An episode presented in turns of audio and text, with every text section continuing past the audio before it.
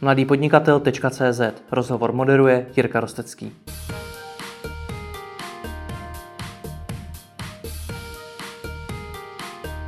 Spoluzakladatel skladenu Patrik Babinec. Ahoj. Ahoj Jirko. V tomto rozhovoru bych se s tebou rád bavil o chybách v logistice. Jaké, nejčastěji, nebo jaké nejčastější chyby dělají firmy v logistice? Mm. Já bych to vzal asi obecně, protože tyhle ty chyby nedělají firmy jenom v logistice, ale dělají je napříč celou firmou. Mm-hmm. A nicméně my se s nimi setkáváme právě v logistice, takže já to vezmu z toho logistického pohledu. Mm. A jako první chybu, kterou bych eh, rád zmínil, je, že neznají své skutečné náklady z čehož pak pramení spousta dalších problémů, ať už je to stanovení cílů, stanovení KPIček, stanovení postupů k tomu, jak dosáhnout těchto cílů. Je to obecný problém eh, spousta firm a nejen eh, v té oblasti logistiky. Hmm. My jsme se o tom, o těch nákladech a vůbec o tom, jak si spočítat tu logistiku, bavili v předchozím videu. Ano. Nicméně i pro to je ten rozhovor zkus jenom v rychlosti schrnout ty nej, nejčastější náklady, na které ty firmy zapomínají.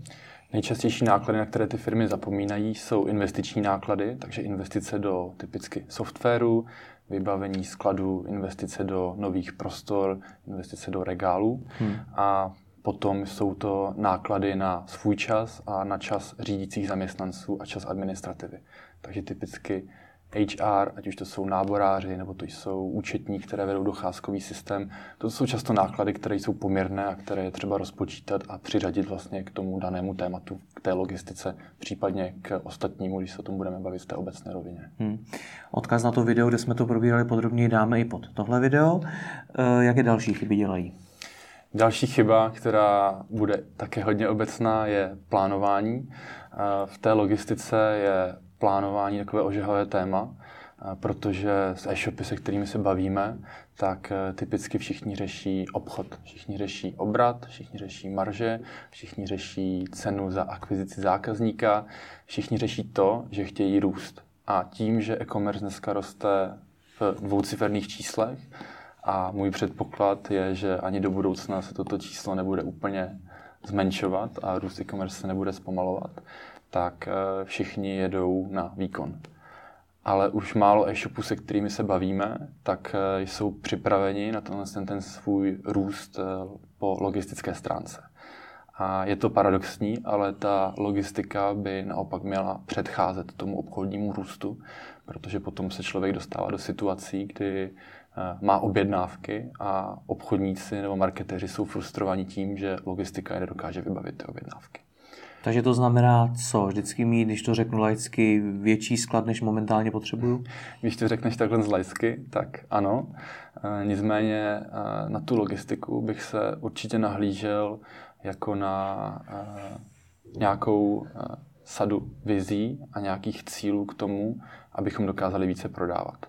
Takže logistiku za mě je třeba plánovat v několika cyklech a minimálně každých 6 měsíců to, že nějaký logistický manažer nebo nějaký logistický eh, ředitel by měl být součástí užšího vedení, tak eh, to si myslím, že už je relativně akceptovaná vize. Eh, nicméně stále je tam velký rozdíl mezi tím, jak hlavně teda zakladatelé e-shopu vnímají logistiku vůči třeba obchodu, marketingu.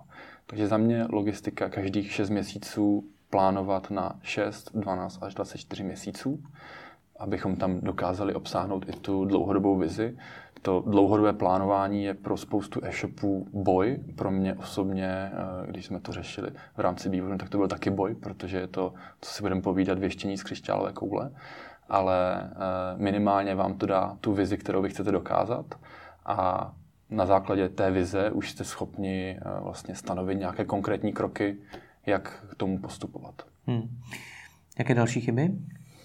Eh, další chyba, která hodně souvisí s tím plánováním, tak je špatná komunikace mezi jednotlivými oddělení firmy. Logistika, ať se to nezdá, tak je obrovsky propojena s marketingem, obchodem a IT. Eh, řekl bych to tak, že když tyto oddělení spolu nekomunikují, tak jedna ruka neví, co dělá druhá. A potom vznikají frustrující situace, kdy obchod prodává, nákup dobře nakupuje, ale všichni jsou strašně naštvaní na logistiku, protože logistika nezvládá vlastně ten, ten nápor objednávek.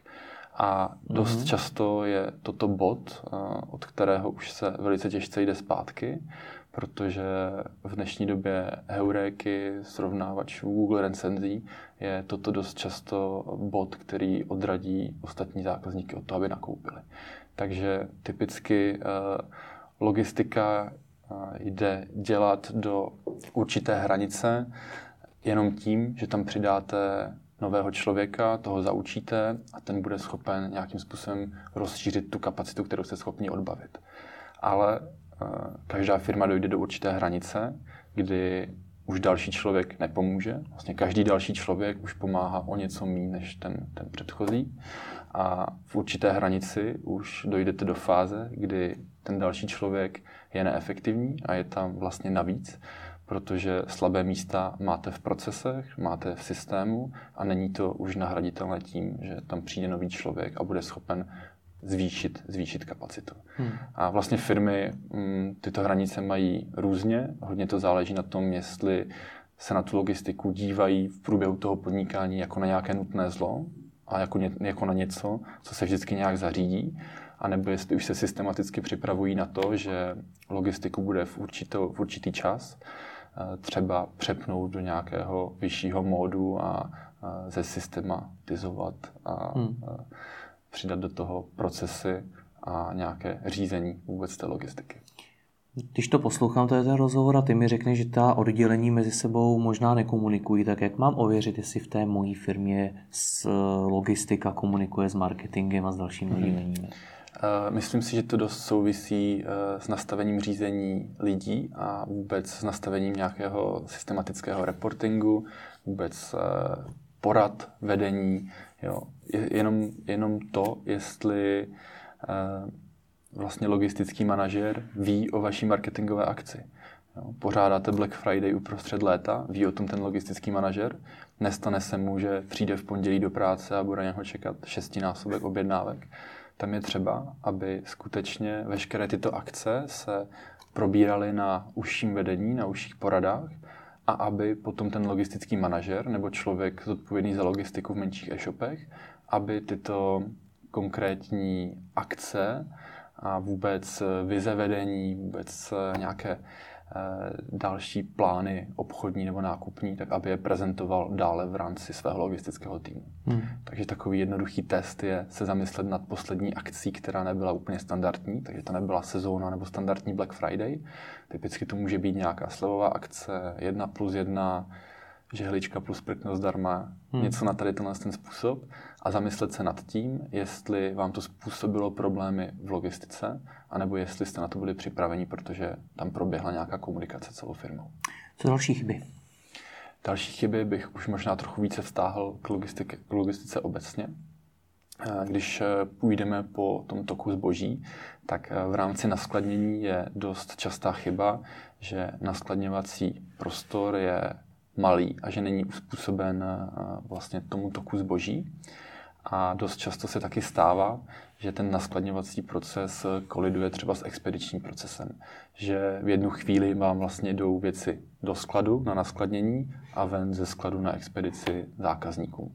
Hmm. Což potom způsobuje spoustu komplikací, ať už pro dopravce, nebo vlastně pro lidi, kteří připravují ať už naskladnění nebo expedici. Hmm. Tomuto se dá předcházet tak, že se nastaví jiné časy na svozy a jiné časy vlastně na, na skladnění. Ale dost často je to, je to hodně eh, těžké nastavit a v tu chvíli potom přichází ideální, ideální způsob na rozdělení vlastně té příjmové části a té expediční části. Hmm. Ale ne každý sklad si to samozřejmě může dovolit toto. Především ty menší, pro ně to bude problematické. Rozumím. My tyhle ty i spoustu dalších chyb probereme v dalších videích, proto tu chvíli ti moc děkuju. Perfektní, taky děkuji.